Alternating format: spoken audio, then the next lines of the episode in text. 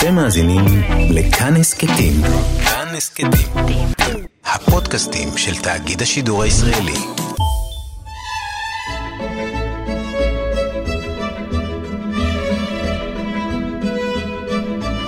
לפני כמעט עשר שנים מצאתי ברחוב ספר. על הכריכה המהוהה שלו היה כתוב שמו, רדי הזקן, מאת קפיטן מריאט. כמה מעניין, חשבתי, ולקחתי את המציאה איתי. בכריכה הפנימית, מה שמכונה פורזץ, נרשמה הקדשה לילדה בשם נלי, שחגגה יום הולדת שביעי. בעמוד ממול הייתה שורה בעיפרון, בכתב יד מנוקד של ילדה בת שבע, תמונות של אנשים מלומדים. זו הייתה הכותרת, ומתחת מודבקים ראשיהם הגזורים והמצהיבים של חיים נחמן ביאליק, אבא אבן ועוד דמויות בלתי מזוהות.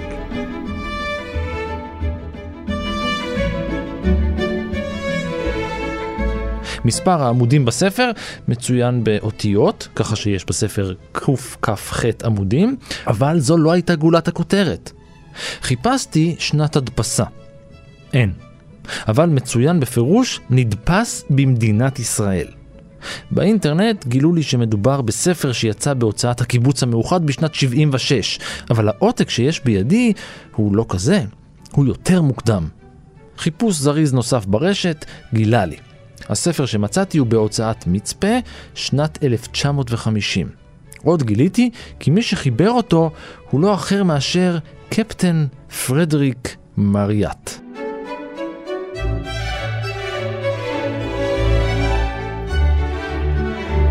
קפטן מריאט היה קצין בחיל הים הבריטי מהמאה ה-19 ואחד מחלוצי הסיפור הימי. הוא חי רק 56 שנה, אבל הספיק הרבה. הוא היה סופר שפרסם עשרות ספרים וגם חבר של צ'ארלס דיקנס, אבל הוא בעיקר ידוע כמי שהמציא את השיטה לאיתות בדגלים בים. השיטה הזו קרויה עד היום קוד מריאט.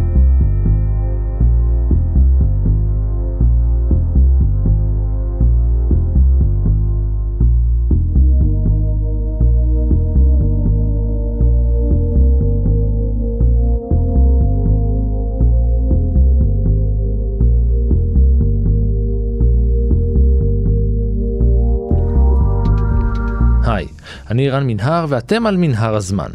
מדי פרק אנחנו מספרים לכם על מקרה שקרה בעבר מזווית שכנראה עוד לא הכרתם. הפעם אנחנו חוזרים אל האיש שלא היה מסוגל לחיות בלי ים, סיפר את סיפור חייו דרך דמויות שונות, ועל הדרך גם המציא שפה.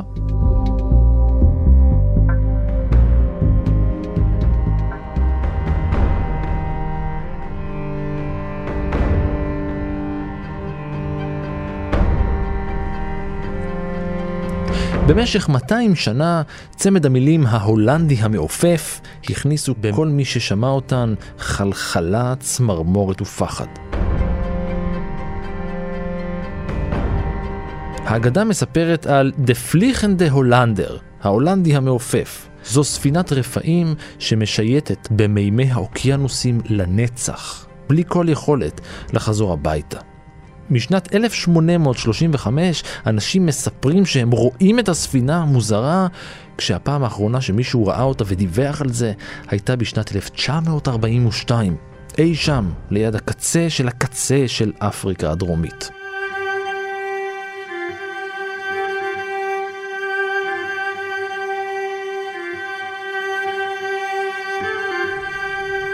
בסוף המאה ה-17, בימים שלפני תעלת סואץ, היה עובר המסע הימי מאסיה לאירופה או לאמריקה מסביב לאפריקה כולה. מסע שנמשך חודשים ארוכים ומסוכנים.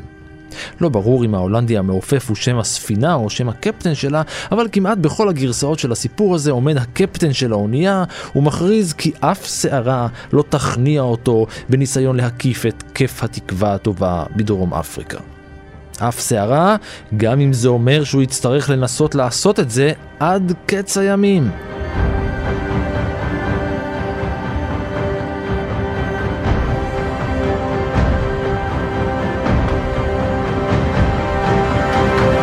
לפי סיפורים אחרים, צוות המלאכים חטף איזו מגפה ולא הורשה לעגון באף נמל. וכך, מסוף המאה ה-17 או מתחילת ה-18, תלוי בגרסה, משייטת הספינה בים.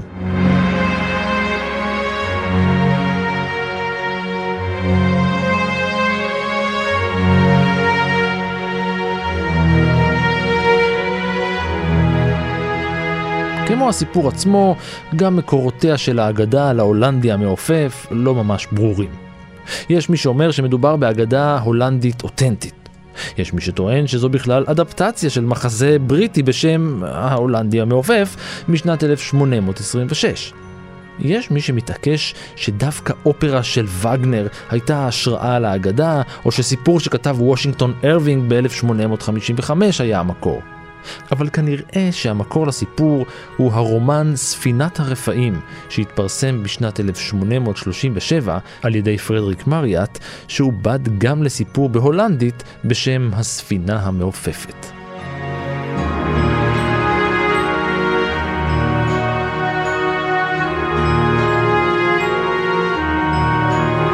בשנים האלה של תחילת המאה ה-19, עולם הספנות עבר שינויים רבים. תחילת המאה ה-19 יש את הגישושים הראשונים למעבר לקיטור.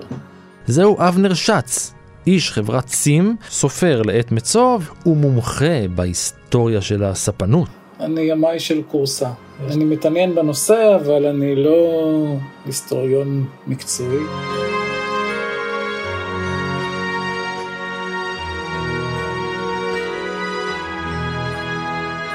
ממש בשנות ה-20 של המאה ה-19 התחילו לנוע פה ושם סירות מונעות במנועי קיטור ולאט לאט הן אה, גדלו עד שבנו כבר אוניות שחצו את האוקיינוס האטלנטי, מונעות אה, לרוב בקיטור וגם במפרשים. אבל ככלל המאה ה-19 היא אה, באופן מובהק לגמרי עידן המפרשים. כלומר, אוניות הקיטור בצעדי צו לאט לאט כבשו את מקומן, ו...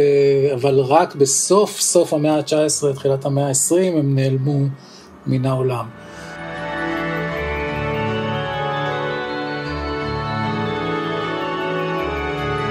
מבחינה טכנולוגית, הספנות, המהפכה הגדולה של המעבר לקיטור התרחשה רק בסוף המאה, ו... במאה ה-19, ראשיתה, אמצעיתה, היו אוניות מפרש שהיו שיא השכלול, שיא הטכנולוגיה, הן היו מהירות מאוד, הרבה יותר מהירות מאוניות הקיטור דאז, אה, הרבה יותר יפות כמובן, והיה איזשהו מאבק בין אלה שדגלו בלהמשיך ולהפליג באוניות מפרשים לתמיד, לבין חסידי הקדמה. זה השינוי הגדול של המאה ה-19.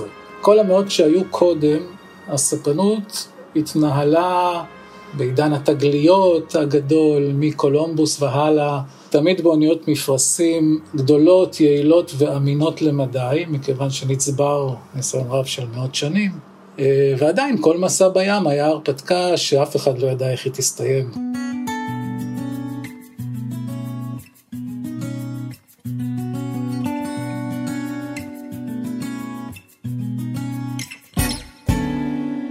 משפחת מריאט הייתה משפחה צרפתית במקור, והם היגרו לבריטניה לפני מאות שנים. אחד מצאצאיה היה תומאס מריאט, שהיה גם סופר מפורסם בזכות כתיבתו השנונה וגם רופא ידוע. בנו היה ג'וזף מריאט, שגדל להיות איש עסקים מוצלח וסוחר בינלאומי מכובד, והיה חבר פרלמנט.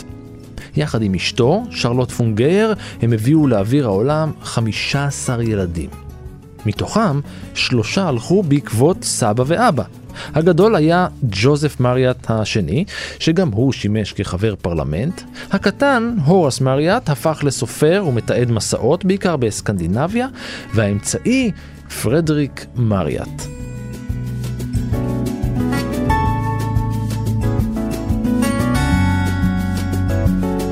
במאה ה-19 העולם היה גלוי לחלוטין, היה גלובוס מלא, שום דבר לא היה חסר.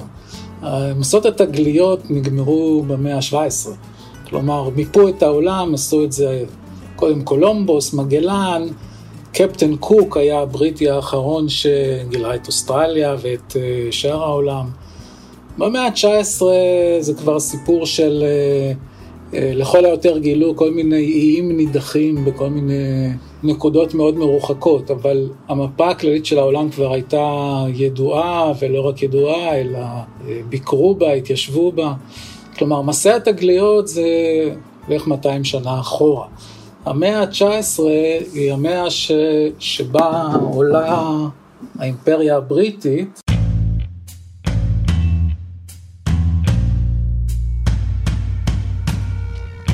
פרדריק מריאט נולד ב-10 ביולי 1792 ברחוב ג'ורג' הגדול בלונדון, וכבר מגיל צעיר מאוד נמשך אל הכחול הגדול.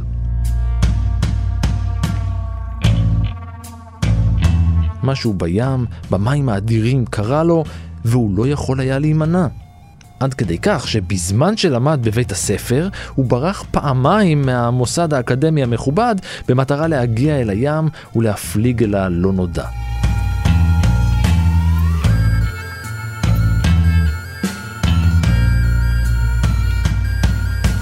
הדחף הזה, הצורך אפילו, לראות ולצאת אל הים, לא נעלם מעיניו של אבא שלו, ובשנת 1806, בגיל 14, הוא סידר לו להתנדב כצוער על סיפונה של אוניית הצי המלכותי אימפריוס.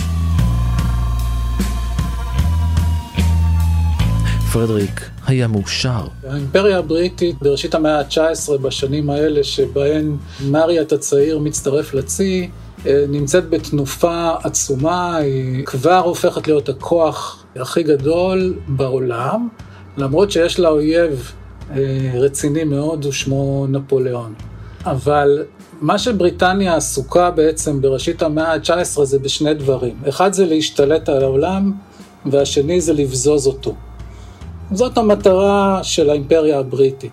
לכל מקום שהם הולכים הם רוצים לתקוע דגל ולהתחיל אה, להכניס כסף. אבל לצורך כך הבריטים פיתחו את הצי הכי אדיר בהיסטוריה. הם גם השקיעו בו יותר מכל מדינה אי פעם, זאת אומרת ההשקעות בצי, בצי המלחמה הבריטי, היו פנטסטיות, קנה מידה שקשה לדמיין אותו, וכתוצאה מזה הם הפכו להיות לאימפריה הימית הגדולה ביותר, וזה אפשר להם לשלוט בחצי עולם או קצת יותר. לתפיסה הזאת של הבריטים את עצמם יש שם, קוראים לזה navalism, מלשון navy. הם ראו את כל שטחי החיים, את כל העולם דרך הפריזמה של הכוח הימי. הם היו האימפריה ששולטת בגלים, וזאת הייתה הדרך שלהם לשלוט בעולם. הם היו תלויים בעוצמה הימית שלהם. אתה יודע, נפוליאון אמר על הבריטים שהם אה, אומה של חנוונים כדי להעליב אותם. והבריטים לפעמים אומרים על עצמם שהם אה, אומה של אה, גננים או כל מיני דברים כאלה, אבל יותר מכל דבר הם אומה של ימאים. וכאומה של ימאים אה, זה אומר שזה חדר לכל תחום בחיים, ולא פלא גם שצעירים אריסטוקרטים ראו לעצמם קריירה ימית כאופציה לגדולה.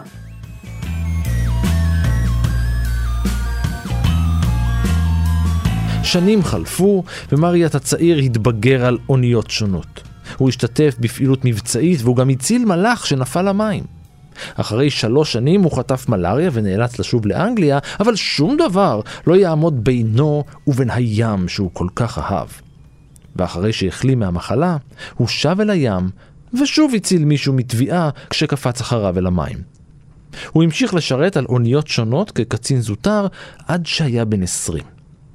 לקראת סוף 1811, במהלך סערה, הוא הוביל את הפעולות שהצילו את אנשי הצוות והספינה עליה שירת, וגם הפעם הוא הציל מישהו מתביעה. באוקטובר 1812 הוא אושר לקבל את הדרגה המיוחלת. הוא עמד להפוך רשמית לסרן בחיל הים המלכותי. אולם כיוון שהוא לא הוטבל על פי כללי הכנסייה האנגלית, הרי הוא הגיע ממשפחה של צרפתים, המינוי התעכב בחודשיים וחצי. והמינוי לא הגיע בזמן טוב יותר, כי בינתיים ארצות הברית הכריזה מלחמה על בריטניה.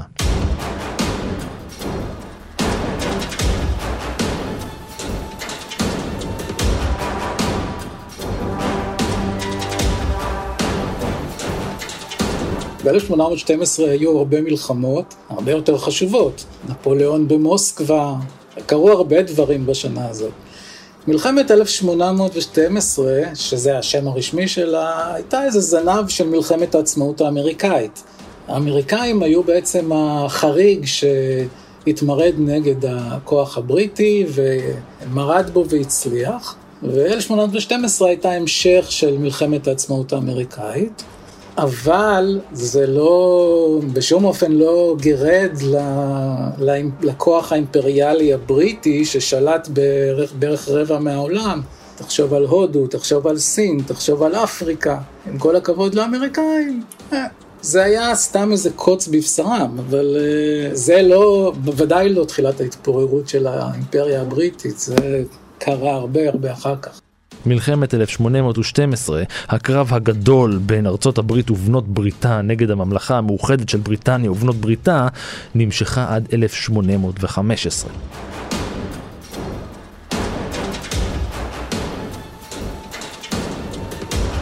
במהלך המלחמה הוביל מריאט פשיטה על אורלינס במסצ'וסטס, במה שהיה לקרב האחרון בחוף המזרחי במלחמה הזאת. ושוב, כנראה שזה היה סימן ההיכר שלו בינתיים, מריאט הציל אדם ממוות כשחילץ אותו בחיים לאחר שנפל למים. והפעם, להצלה הזאת היו השלכות בריאותיות חמורות, כי מריאט התחיל להשתעל דם.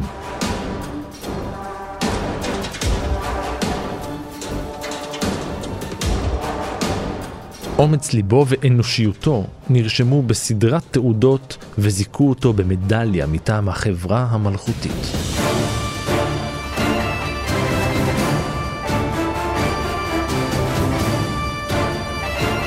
עם סיום המלחמה קודם מריאט לדרגת קומנדר, שהיום זה כמו סגן אלוף בחיל הים של צה"ל. כאיש ים, אני חושב שרק מקריאת רשימת ההישגים שלו, אה, כנראה שהוא היה איש באמת, א', מאוד נועז, מאוד ימאי, מאוד מוכשר, ואתה יודע, ראוי לכל קידום, כי באמת אה, עומדות לזכותו הרבה מאוד אה, פעולות נועזות והישגים יפים.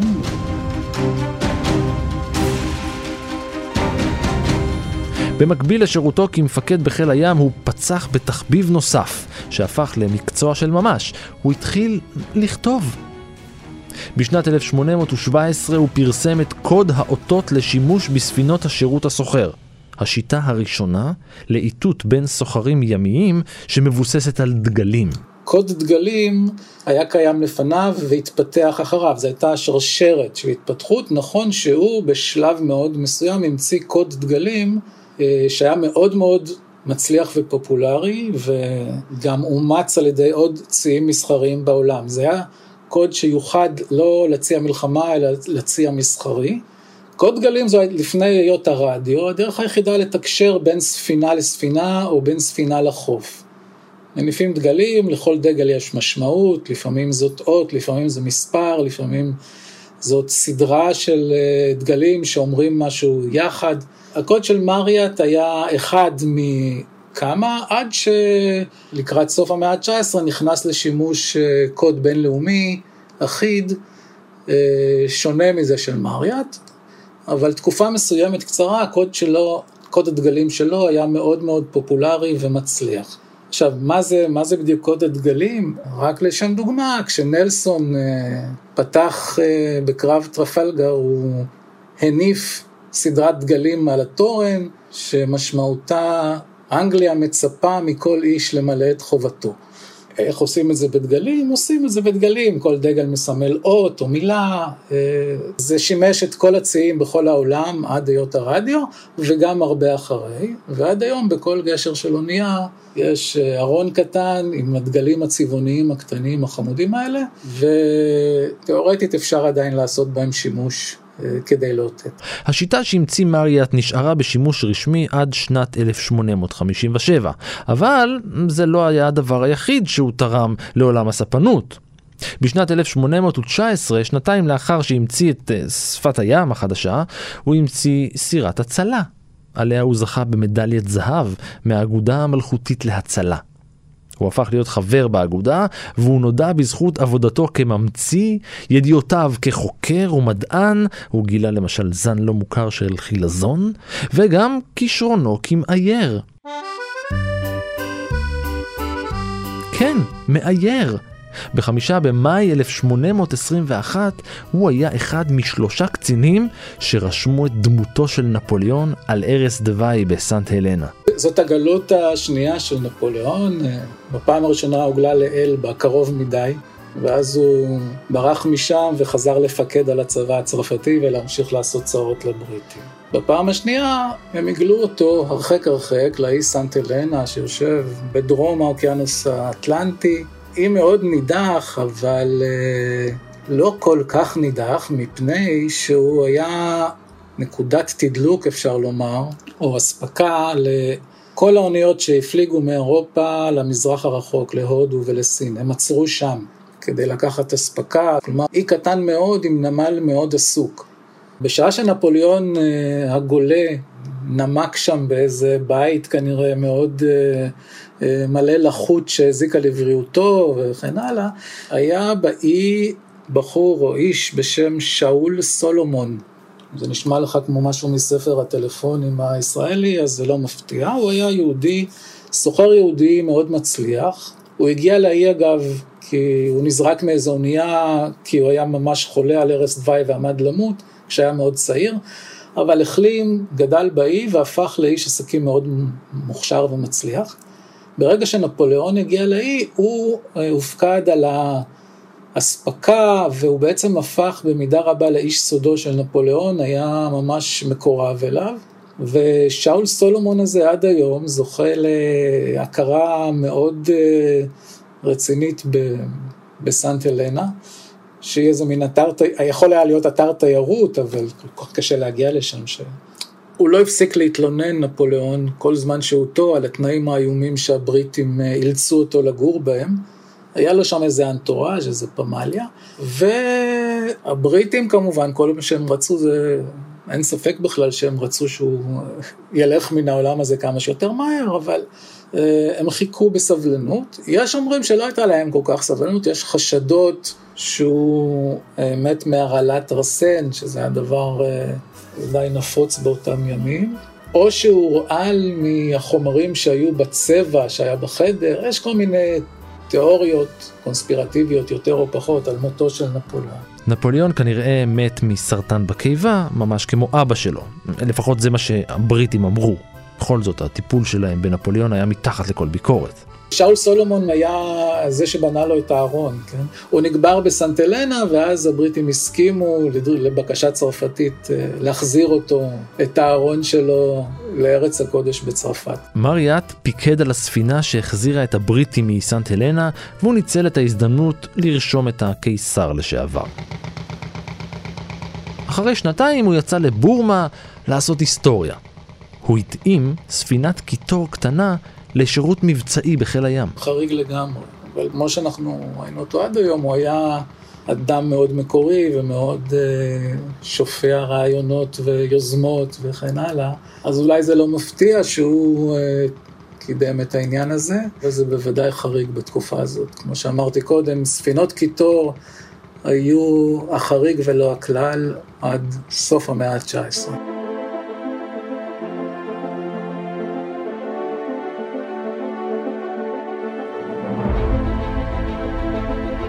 במקביל להצלחותיו כממציא, המשיך מריאט להתקדם בסולם הדרגות. בשנת 1825 הוא הפך לפוסט קפטן, דרגה שכבר לא קיימת אבל היא מקבילה לאלוף משנה שלנו, ואחרי שנה הוא חזר לאנגליה. אבל הוא לא נשאר שם הרבה, עד 1828, אז הוא יצא לפקד על ספינה נוספת שהגנה על אזרחי האימפריה הבריטית באיים האזורים במהלך הברדק הפוליטי בפורטוגל ומאבקי השליטה על הכתר.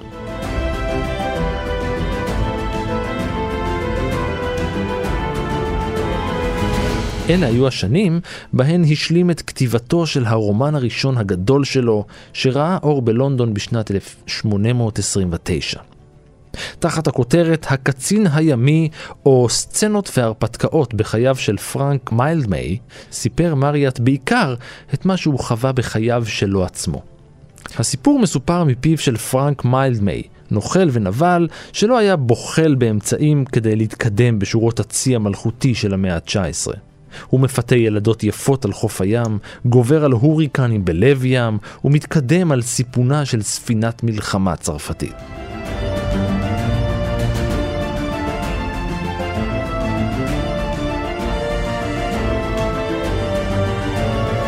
והקריירה של מריאט כסופר הרימה עוגן.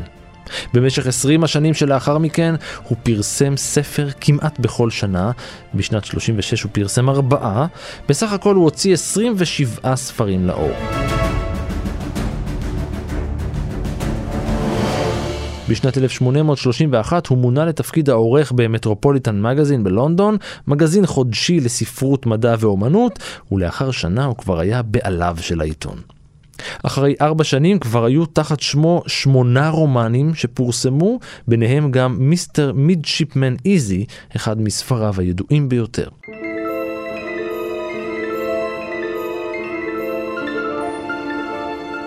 הוא סיפר את סיפורי ההרפתקאות הימיים בשפה חיה, בתיאורים מפורטים ומלאים, עם הומור.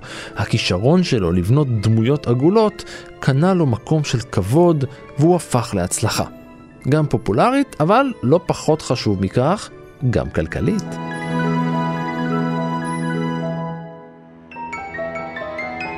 אה, בעולם הספרות באופן כללי, יש שני סופרים מובהקים שהם נחשבים לסופרים ימיים, אבל הם סופרים מן הקנון המערבי, סופרים חשובים וגדולים, אלה הם ג'וזף קונרד הבריטי והרמן מלוויל האמריקאי, אבל הם אה, סופרים גדולים, בין אם הם כותבים על פקיד או על חקלאי או על ימאי, זאת אומרת, האיכות הספרותית שלהם לא קשורה לעובדה שהם כתבו דווקא על הים. דרגה אחת מתחת או שתי דרגות מתחת, שוב, בהיררכיה המדומיינת של הקנון הספרותי, יש כמה סופרים שאנחנו פחות מכירים אותם בארץ הקודש, הם לא תורגמו הרבה, כמו פורסטר ויש סופר בשם פטריק אובריין, שכתבו באמת על התקופה הזאת, בעיקר של אוניות המפרשים וההרפתקאות הימיות, הם זכו להרבה פופולריות, ויש האומרים שהם הושפעו ממריאט. באותה נשימה, צריך לומר שהם היו הרבה יותר טובים ממנו.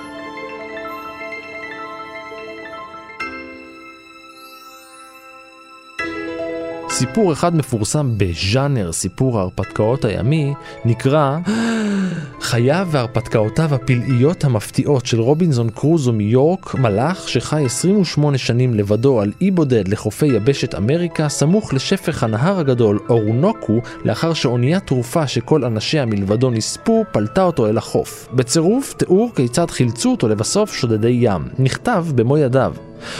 אבל אתם מכירים את הסיפור הזה פשוט כרובינזון קרוזו, מאת דניאל דפו. דפו, שפרסם את הספר בשנת 1719, התבסס על סיפורו של המלאך אלכסנדר סילקירק, שזה בדיוק מה שקרה לו. בשנת 1841, מריאט פרסם את הספר שמצאתי ברחוב, רדי הזקן.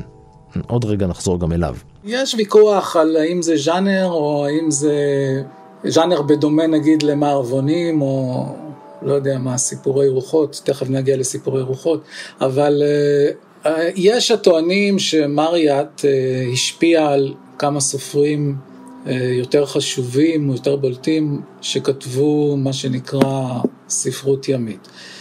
היה קונסנזוס די רחב באנגליה שהוא היה סופר גרוע מאוד, אבל פופולרי.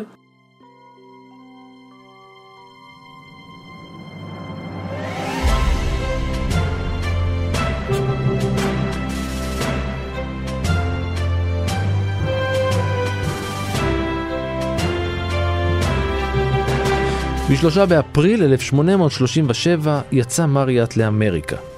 יחסיו עם אשתו ידעו יותר מורדות מעליות, והוא החליט להתרחק.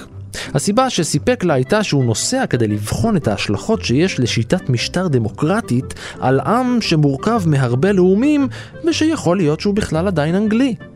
אבל האמת היא שהוא יצא לאמריקה כדי להילחם בפיראטים. הוא היה נחוש להגן על זכויות היוצרים שלו מפני הפצות לא חוקיות של ספריו. אז הוא שהה רוב הזמן בארצות הברית, אבל כששמע שמרד מתפתח בשכנה מצפון, הוא עזב הכל ויצא לקנדה. מריאט נענה לדחפיו הפטריוטיים והצבאיים הטבועים בו, ומיד יצא להתנדב בדיכוי המרד. אגב, עוד על שלטון הבריטים בקנדה ואת תולדות המדינה המיוחדת הזאת, תוכלו לשמוע בפרק הו קנדה, כאן, במנהר הזמן. מריאט השתתף בקרבות, וכשחזר לארצות הברית נאלץ להתמודד עם זעמו של הציבור האמריקאי שתמך במרד הקנדי בבריטים.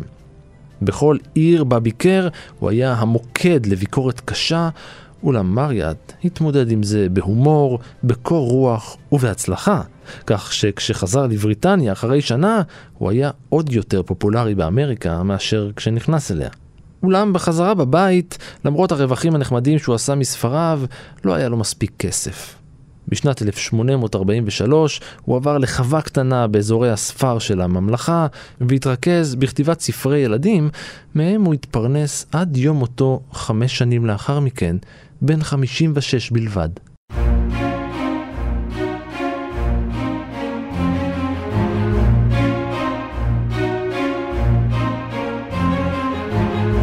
הספר רדי הזקן שמצאתי ברחוב הוא תרגום לא משהו ל-Masterman Ready, The Wreck of the Pacific, האונייה הטרופה פסיפיק. זה סיפור ילדים, סטייל רובינזון קרוזו משנת 1841, העוקב אחרי הרפתקאות משפחה ששרדה טביעת ספינה וחיה על אי בודד יחד עם המלח, מאסטרמן רדי.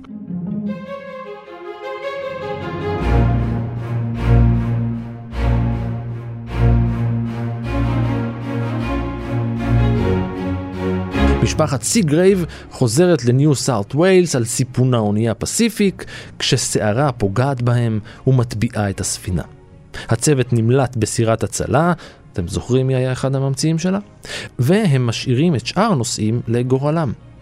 משפחת סיגרייב, המשרתת הצעירה שלה והמלח הוותיק מאסטרמן רדי, מוצאים את עצמם על אי בודד, שם הם לומדים לשרוד בעזרת ניסיונו של רדי, עד שזה נהרג בהתקפה של שודדים.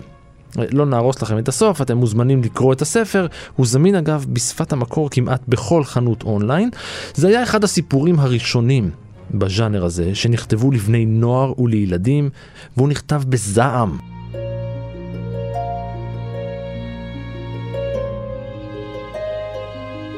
30 שנה קודם לכן פרסם יוהאן וייס הגרמני את הספר משפחת רובינזון השוויצרית, שמספר את קורותיה של משפחת מהגרים משוויץ לאוסטרליה, שספינתם עולה על סרטון בדרך.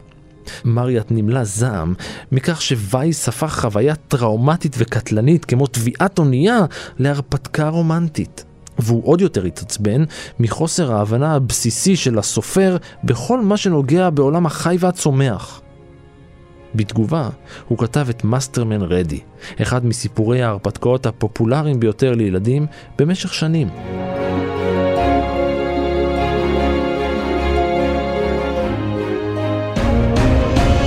זה ספר שנאמר בלשון המעטה, לא, לא התיישן היטב, ואני חושב שהיה גרוע גם ברגע שהוא נכתב.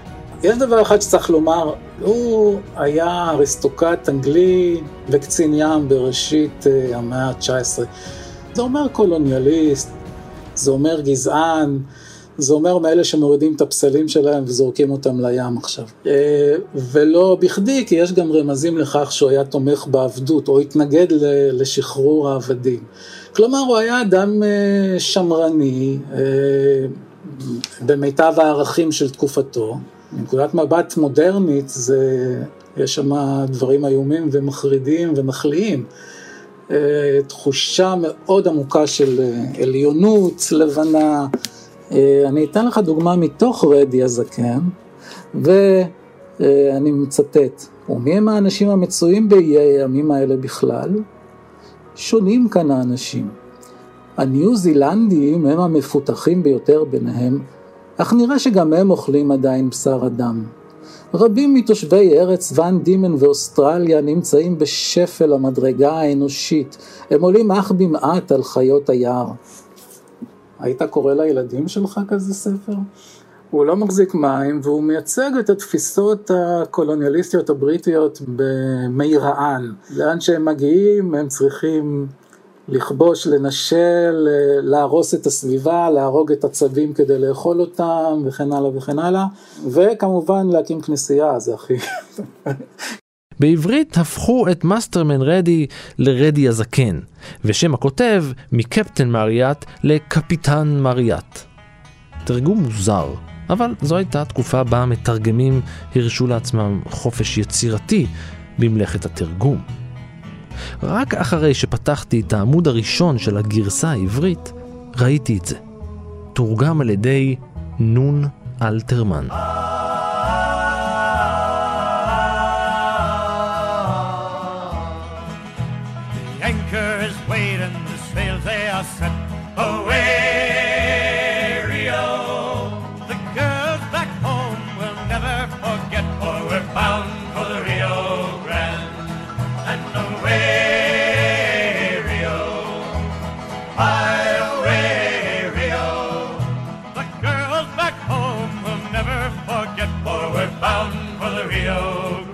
למרות שהיה קונסנזוס מוחלט ש...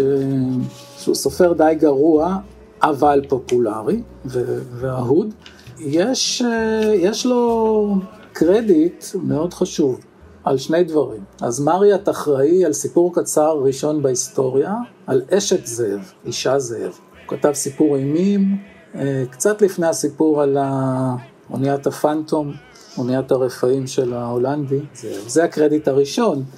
אבל הקרדיט השני ואולי החשוב ביותר זה שבספר על אה, אוניית הרפאים של ההולנדי המעופף, The Phantom Ship, הוא בעצם התחיל, היה חלוץ בז'אנר של, אה, זה תת ז'אנר נאמר, של אה, סיפורי רפאים ימיים. והז'אנר הזה, אם תשים לב, נמשך עד ימינו בסדרת הפיראטים של הקריביים. שכולו מלא זומבים ומפלצות מהמצולות ש... והולנדי מעופף שהוא ספק רוח רפאים, ספק uh, מפלצת.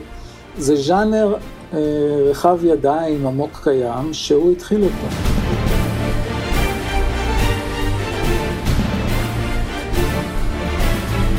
ועד כאן מנהר הזמן להפעם. תודה לאבנר שץ, תודה גם לאור מנהר שהרים עוגן והיה על ההפקה, ולאייל שינדלר שנשאר על אי בודד והיה על העריכה.